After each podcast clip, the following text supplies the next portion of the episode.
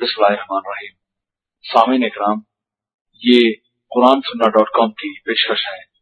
हमारा इंटरनेट पर पता है W W W dot Q U R N, S U N N A H dot com. ये कोई इतना बड़ा बोझ नहीं है जिसको कोई बर्दाश्त न कर सके। हर आदमी ने ये इमदाद की, उस मंतबे में दो लाख आदमी रहते थे। दो लाख ईटें और दो लाख रुपए उस आदमी के पास जमा हो और उस वक्त रुपए की अच्छी खासी कीमत थी। उसका घर भर करके तैयार हो गया और उसके रोजी का जो सामान था, वो दोबारा कायम हो गया। फिर अपने पाँव पर खड़ा हो गया। अगर मुसलमान इस तरह का थोड़ा सा इंतज़ाम कर ले कि कोई बहुत ज़्यादा मुसीबत ज़्यादा है एक मोहल्ले के लोग या एक शहर के लोग उसकी मदद करते ज़्यादा नहीं, बस एक रियाल अगर उसकी मदद करें तो पता नहीं उस आदमी के पास कितना पैसा जमा हो जाएगा। और नहायत ही ज़्यादा गिरी हुई हालत से उठ करके अपने पाँव पर खड़ा हो जाएगा।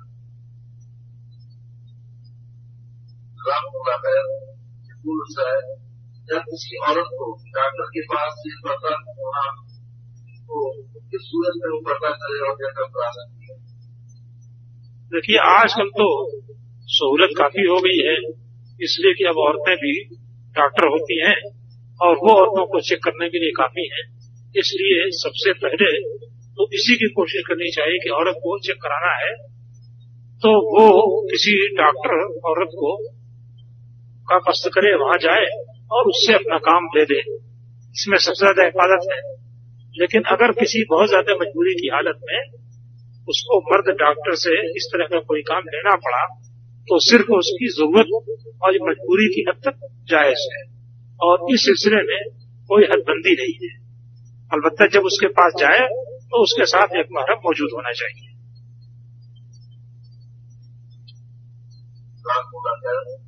दूसरा सवाल हज़रत की निस्बत से है। जो औरत बगैर महरम के हक किया है। क्या उसका हक हुआ है या नहीं? इसमें उलमा का इख्तलाफ है। हनाबिला और मालकीय वाले कहते हैं कि उसका हज हो जाएगा लेकिन महरम के बगैर सफ़र करने के नतीजे में वो गुनहगार होगी कुछ और लोग कहते हैं कि उसका हज भी नहीं होगा अल्लाह आलम सवाब बहरहाल माने मौजूद है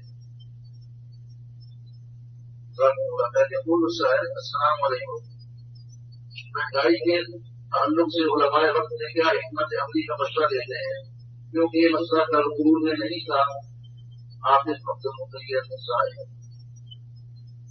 उलमाए वक्त को तो बाज़ार के अंदर दाखिल ही नहीं होने दिया जाता और लोगों के मामला में उनको किसी तरीके से दखल देने का मौका ही नहीं दिया जाता तो बेचारे क्या मशवरा देंगे? कागज़ पर जो मशवरा दिया जाएगा, वो तो काबिल कबूल नहीं होगा। इसके अलावा जब तक कि हालात का जायजा न ले लिया जाए कि खराबी की बुनियाद कहाँ कहाँ से है, उस वक्त तक ज़ाहिर बात है कि कोई मुतयन जवाब भी नहीं दिया जा सकता। है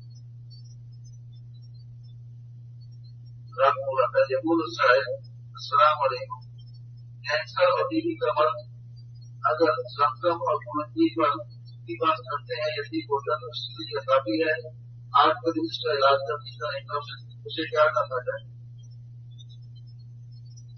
ये तो अल्लाह ताला की मर्ज़ी है वो तो किसको शफा दे, किसको शफा न दे।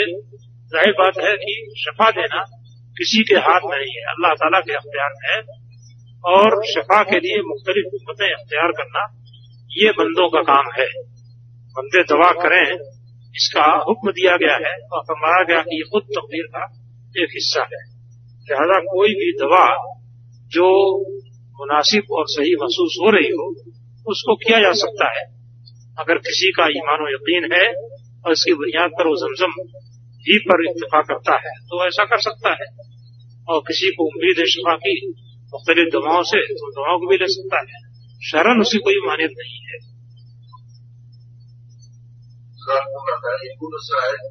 कुरान खाने के बारे में क्या हुक्म है? क्या मुद्दों के लिए कुरान पढ़ा जा सकता है? तफसील से जवाब दरकार है देखिए शरीयत में अहकाम का दारोमदार जो है इस बात पर है कि वो अल्लाह उसके रसूल की तरफ़ से साबित हो। कोई चीज़ हमें बड़ी अच्छी और मुफीद मालूम हो लेकिन वो साबित न हो तो उसको नहीं कर सकते।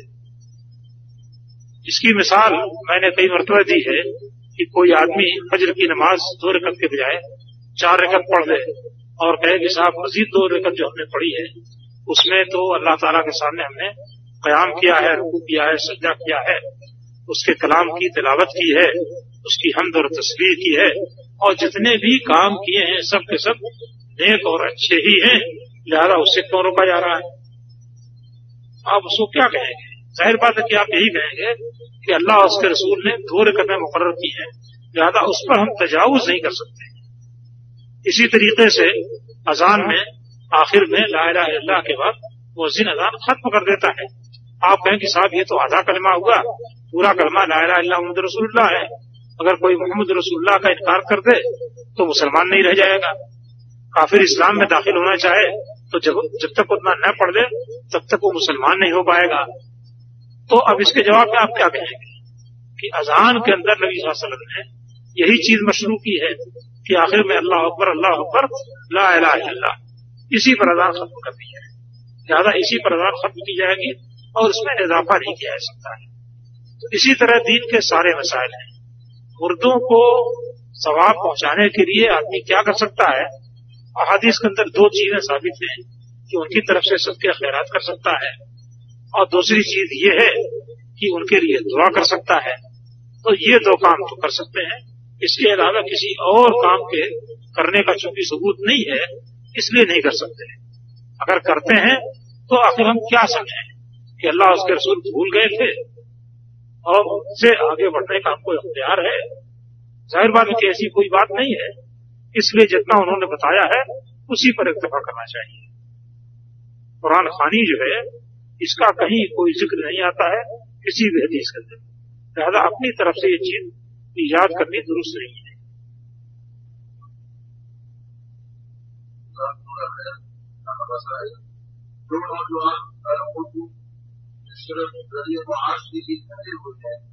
उनके पाकिस्तान और है। और वो यह सालों से हुए हैं उनके लिए हदीस में कोई इजाज़त है, कि वो सालों से अपनी से दूर रहे।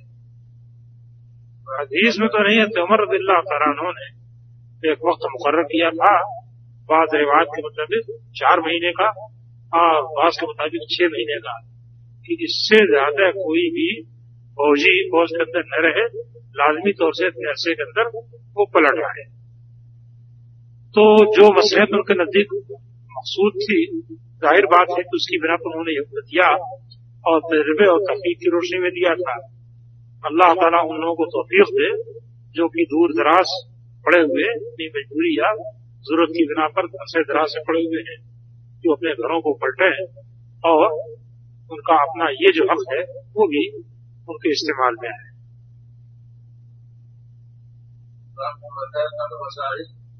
हर साल में नफर साल के तय करवा है। उनके वहाँ पर शुद्ध है जाने लगे दूसरा एक साल के बाद तकरीबन पाकिस्तान और इंडिया की करेंसी कीमत गिर जाती है और दूसरी करेंसी कीमत बढ़ जाती है। तो सूरत में बैंक में पैसा रखा गया उसकी करेंसी की वजह से दूर का दाखिल हो गया रखा जाएगा। नहीं, वहाँ जो दाखिली तौर से ज़रूरी तौर से पैसे होते हैं उसका कीमत के गिरने और बढ़ने से तो कोई ताल्लुक नहीं होता है। जितने पैसे रखे गए हैं, कीमत बढ़ेगी तब भी उतने ही पैसे आपको मिलेंगे। जो कीमत घटेगी तब भी उतने ही पैसे मिलेंगे। तो इसका ताल्लुक ये नहीं है कि आपने सौ रुपये रखे, उससे कीमत घटी तो आपको एक सौ दस रुपये या एक सौ बीस रुपये मिले। आपको तो सही रुपये मिलेंगे। लेकिन यहाँ से फ़र्क हो जाता है, बाहरी दुनिया से। और उनके इस तर्ज अमल से आपको ये अंदाज़ा करना चाहिए कि हुकूमतें इंसान के पैसों की चोरी करती हैं। बैंक जो है और हुकूमतें जो है वो इंसान के पैसों की चोरी करती हैं। क्योंकि ये कागज़ का जो नोट है, वो बताते खुद तो कुछ नहीं है। हुकूमत ने उस पर गारंटी दे रखी है कि साहब इसकी कीमत हम अदा कर सकते हैं। दस रुपए के नोट पर लिखते हैं कि मैं हामिल हाजा को तलब दस रुपए दो। वो तो दस रुपया खुद ही है। तो हकीकत में दस रुपया नहीं है, बल्कि दस रुपए की गारंटी है। अब सौ रुपए की गारंटी दी जिस वक्त, उस वक्त कीमत ये थी कि सौ रुपए का मिसाल के तौर पर पाँच ग्राम या एक ग्राम सोना मिल जाता था। अब एक साल के बाद हुकूमत ने ऐलान किया कि साहब, बीस फ़ीसद कमी की जा रही है। तो अब वो सौ रुपए पर कितनी गारंटी वो देंगे? एक ग्राम की गारंटी नहीं है। अब एक ग्राम से कम की गारंटी है। तो आपका एक पाव ग्राम सोना जो है, हुकूमत ने अपने इस ऐलान से चोरी कर लिया। क्योंकि तो पहले वो एक ग्राम सोना देने की जिम्मेदार थी, अब पौन ग्राम सोना देने की जिम्मेदार है। तो पाव ग्राम जो सोना होगा, उसने महज अपनी एक जुबानी ऐलान से मार करके अपने जेब में रख लिया। ये तो खुली बेईमानी है। इस बेईमानी की इजाद यहूद नसारा ने की। और तकलीफ़ मुसलमान कर रहे हैं। किस तरह उससे निकलेंगे, अब इसकी हिम्मत आप लोग आई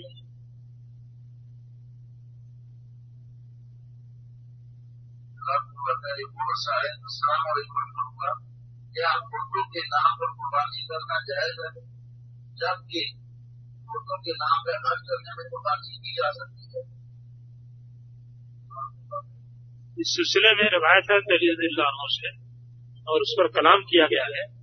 मगर उसके मुखालिफ कोई रिवायत नहीं है। एक बात तो यह है, दूसरे की नबी वसल्लम कुर्बानी करते थे तो एक जानवर को अपना, अपनी तरफ़ से और घर वालों की तरफ़ से कुर्बानी करते थे।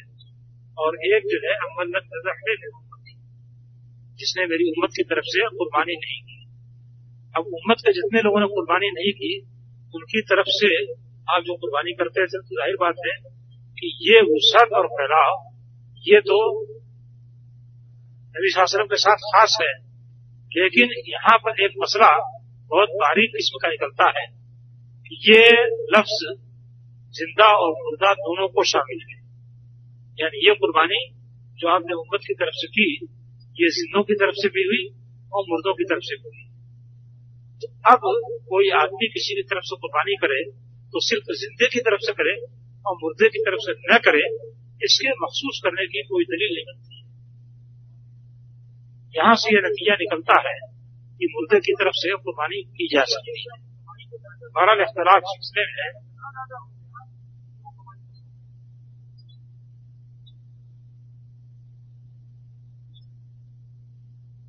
वो तो हज की हद ही है। हाँ, हमारी तरफ़ से वो कुर्बानी बोलते हैं मगर वो हज की हद ही है। बहरहाल वो भी कुर्बानी ही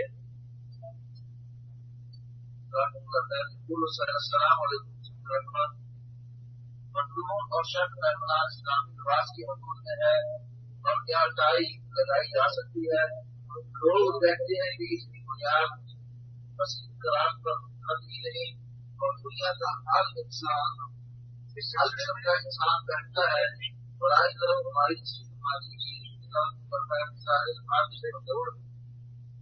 जो लिबास किसी कौम का शिहार हो या उसके किसी अकीदे या ख्याल को ज़ाहिर कर रहा हो, उस लिबास को इख्तियार करना दुरुस्त नहीं है।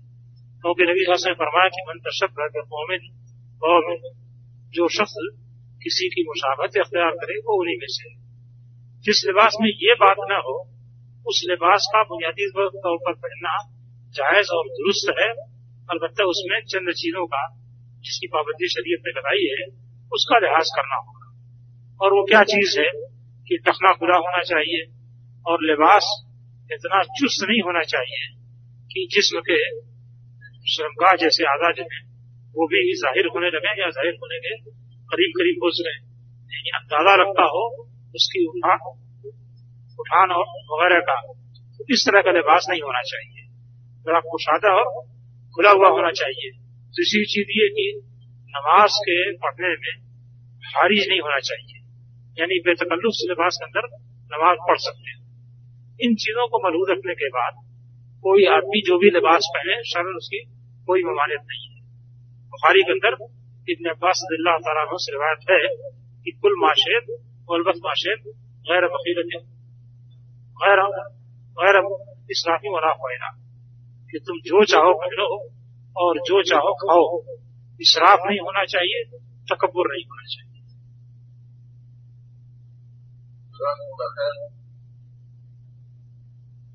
टाई जो है, ये अंग्रेज़ों की ईसाई नुकते नज़र से खास सलामत है। ज़्यादा इसको नहीं इस्तेमाल करना चाहिए। बाकी शर्ट है या पैंट है उसको इस मस्कूर हद के अंदर पहन ले तो उसमें कोई हर्ज है। क्योंकि ये किसी की खास शियार और अलामत नहीं है।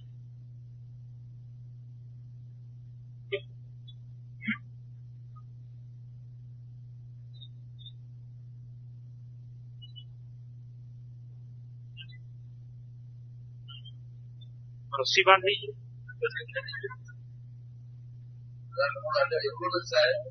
हमारे अक्सर रिश्तेदार सूट का काम करते हैं और क्या हम उनको में या इनकी किसी शादी में खाना या और कुछ चीज़ खा सकते हैं और हमको इनकी दावत कबूल कर लेनी चाहिए या नहीं इस मामले में अक्सर परेशान रहते हैं शायद भाई साफ़ साफ़ बता दिए कि अल्लाह ताला ने सूद हराम किया है हम उसको खाने के लिए तैयार नहीं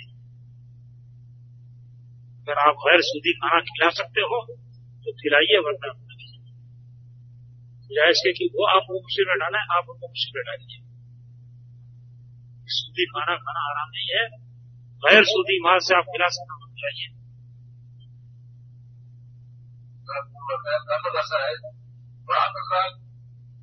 आदत है और हर एक से सरकार का सवाल करते हैं किया जाता है कि आप कितनी है? है वगैरह वगैरह क्या ऐसे आदमी के के लिए आप बताई जा सकती है। नहीं ऐसे आदमी को एक मतलब छिड़क देना चाहिए।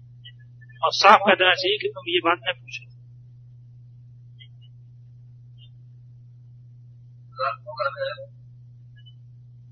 मौलाना साहब सही मुतालिब और सही मुस्लिम खरीदना चाहता हूँ लेकिन आपसे दरखास्त कर रहा हूँ क्या क्या कीमत के लिए माली की ताकि मुझे से लोग घरों में अल्लाह रसूल की सही की किताबें पहुँच सके अब रियायती कीमत पर खरीदना चाहते हैं तो जरा देर से खरीदिए। जब फारूक साहब कुछ किताबें बेच लें तो उसके बाद उनसे कहिए कि साहब आपके पास नफा काफ़ी आ चुका लिहाजा अब मुझको बिला नफे के दे दीजिए। हमारी और इस चैनल के साथ कोई अगर कीमत जो आपने जैसे दवा सेंटर से ली नाम ली है, अगर उसकी कीमत बाज़ार में हमारी चीज़ से कम हो तो आपकी अजाफा कीमत हमारे पास अमानत हो। जब तरफ़ करें, आप हमें नहीं प्रमाण होंगे और जब चाहे अपना वापस कर सकते हैं तो डील कर सकते हैं। जिस वक्त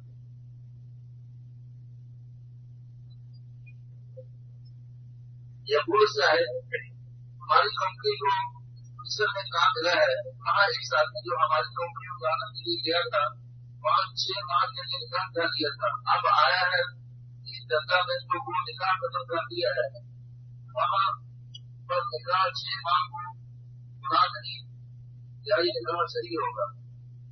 अगर छह माह का मामला किया है तो ये तो मुता हो गया। ईरान में शीए जो मुता करते हैं तो कभी चंद दिन के लिए करते हैं, कभी चंद महीनों के लिए करते हैं, और कभी दो चार बरस के लिए भी करते हैं। जो मोहब्बत निकाह होगा, वो मुता कहलाएगा, और मुता हलाल नहीं है।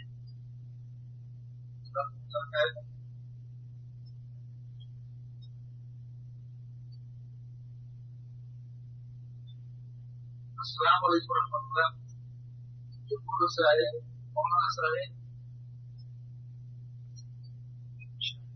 जब आदमी बहुत हो जाता है, इसका रास्ता दुनिया से हट जाता है, इसके बाकी रहने वाले आमाल कौन से हैं? आप तफसील से सरकार है। इंसान के जो अमाल ऐसे हैं कि उसके मरने के साथ ही उनका सिलसिला कटता है, वो तो वहीं से कट जाते हैं, खत्म हो जाते हैं। लेकिन कुछ अमाल ऐसे हैं कि जिनका फ़ायदा मरने के बाद भी जारी रहता है। मिसाल के तौर पर किसी ने मस्जिद बनवाई है। अब इंसान तो मर गया, लेकिन उस मस्जिद में नमाज़ पढ़ने वाले आते रहते हैं और इस तरह से उस मस्जिद से मुसलियों को फ़ायदा पहुँचता रहता है। या किसी ने पानी का कुआँ खुदवा दिया है, पानी पीने वाले उसके मरने के बाद भी आते हैं और कुएँ से पानी पीते हैं और फ़ायदा उठाते हैं।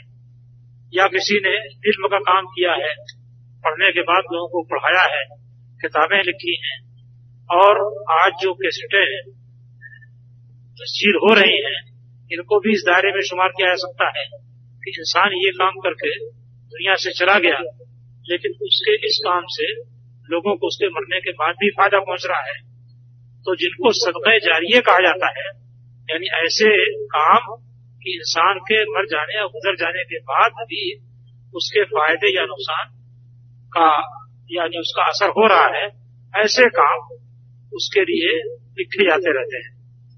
यानी उसका फ़ायदा, उसका अजर स्वभाव या गलत काम ईजाद किया तो उसका गुना उसको मिलता रहता है।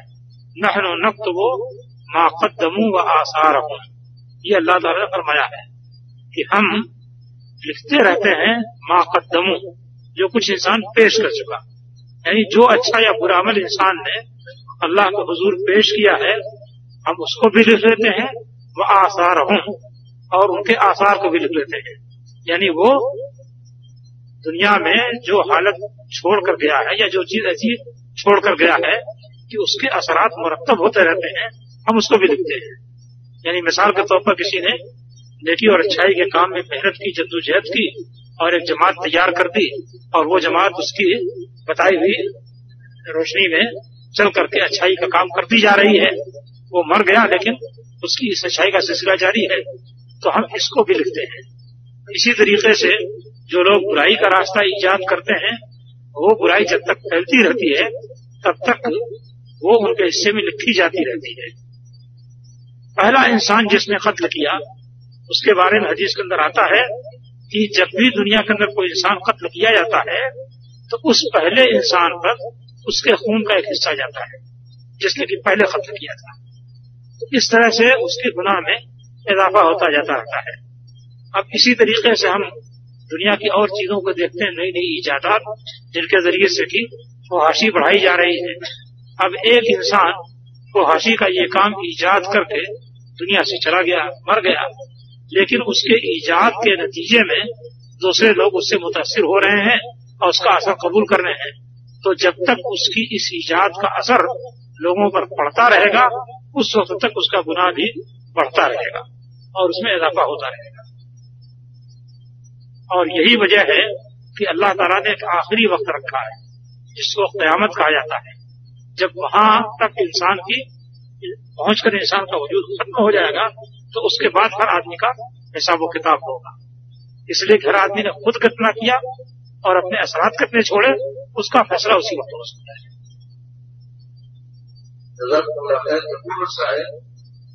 एक बयान केसक में सूद खाने वाला सुना है कि सूद खाने वाला अपनी माँ से जना करता है क्या ये बात दुरुस्त है सर्वसुन्नत की रोशनी में तामील करते हैं या करें हाँ ये बात मैंने पिछले हफ़्ते बयान की थी हदीस के हवाले से, दो हदीसें पेश की थी। एक हदीस ये थी कि सूद के छत्तीस गुना है, और दूसरी हदीस ये थी कि सूद के सत्तर अज्जा है। सबसे सीधा, सबसे आसान जुज ये है कि जैसे आदमी अपनी माँ से जिना करे। बाकी ऐसा का उसी पर अंदाज़ा लगाया जा सकता है। तो ये हदीस के अंदर मौजूद है। और इसलिए इससे जिस तरह परहेज करना चाहिए, हर आदमी उसको सोच सकता है।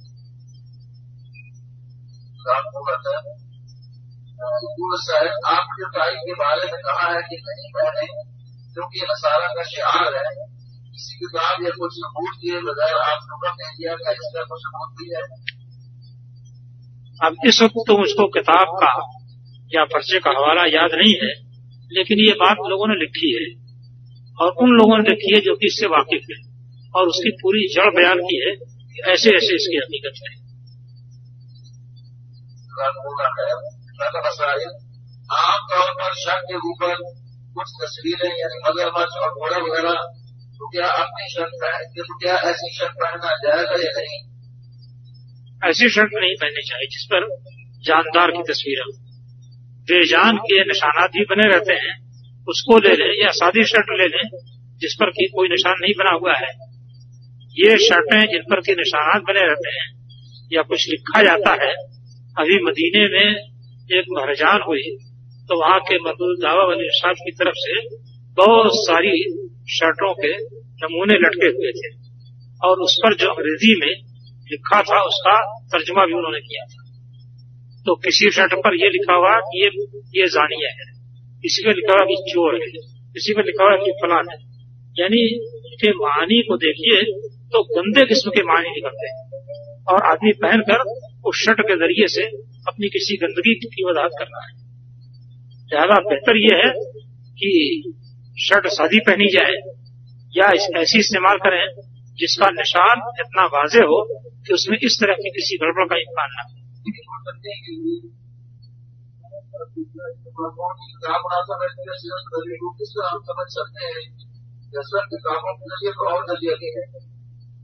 नहीं वैसे सीरत पर तो छोटी बड़ी बहुत सी किताबें लिखी गई हैं, उनमें से जो महफूज और मुनासिब किस्म की किताबें हैं उनको पढ़ना चाहिए। दूसरा ज़रिया जो सीरत को समझने का है, वो कुरान मजीद है। कुरान मजीद में सीरत के बहुत सारे हिस्से मौजूद हैं और किसी मुनासिब तफसीर के साथ उसको पढ़ें तो बहुत साफ़ समझ में आएँगे। बिला तफसीर के पढ़ें तब भी उसके हिस्से समझ में आएँगे। कुछ मादा जो है सीरत का, यानी बहुत कुछ मादा, ये हदीस की किताबों भी मौजूद है। सही बुखारी में सीरत के तकरीबन पूरे सारे अज्जा मौजूद हैं। अगरचे मुकम्मल नहीं है, कहीं कहीं से कटे हुए हिस्से हैं, लेकिन तकरीबन पूरी सीरत के मौजूद पर अहादीस मौजूद है। सही मुस्लिम का हाल भी कुछ इसी अंदाज का है। अबू दाऊद में बहुत से हिस्से ऐसे मौजूद हैं कि जो सीरत की किताबों के अंदर भी मौजूद नहीं है। तो अहादीस की किताबों से अगर इन हिस्सों को लिया जाए तो बड़ा फ़ायदा उसका होगा। अलबत्त यह कि आम आदमी के लिए इसे मशक्कत होगी और लंबी लंबी किताबों से इसको चुनना और मुंतब करना होगा, जो सबके बस की बात नहीं है।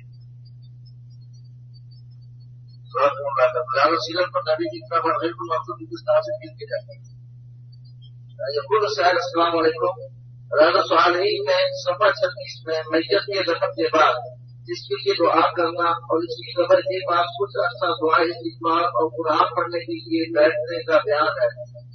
ये बात सही से कहाँ तक दुरुस्त साबित है। ये सही है ठहर सकते हैं उठा करके। जो आदमी दफन किया गया है उसके लिए दुआ खैर करें उसके बाद वापस ले जाए। एक चीज़ें बहन लिखती है मेरे एक दीनदार मैं एक दीनदार औरत हूँ। मेरे शोहर घर में लिए और मेरे शोहर के लिए नसीहत फरमा दीजिए आपकी नीति बने आप चुपके से उसको तोड़ दीजिए हाँ। उसके बटन उसके बटन को इस तरह तोड़ दिए कि पता न चले और उसके बाद जो कुछ हो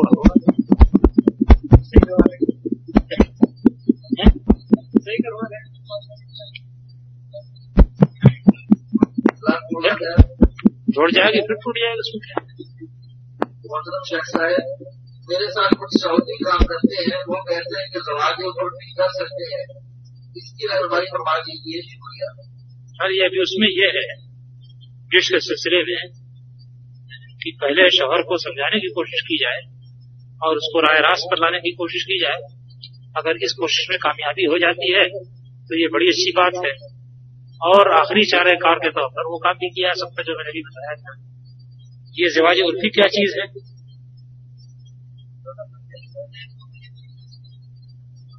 जी। ये मौकत है और मौका शादी जो होती है मुता होती है। मुता जो है भाई इतफाक खराब है।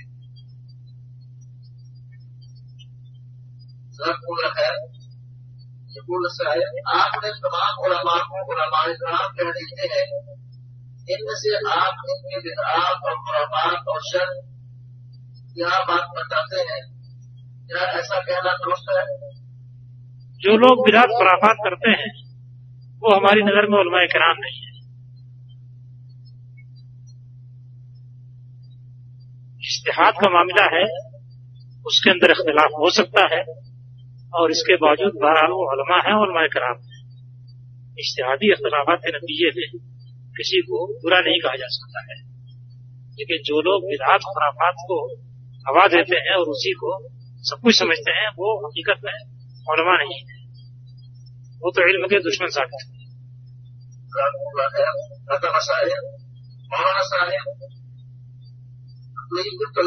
है कि जब किताबों सुन्नत बहुत से लोग यही कहते हैं कि किताबों सुन्नत समझ नहीं आते किसी एक इमाम की तकलीफ़ ज़रूरी है तो जरा वजाहत तलब है क्या एक इमाम की तकलीफ़ के बगैर आदमी मुकम्मल मुसलमान नहीं हो सकता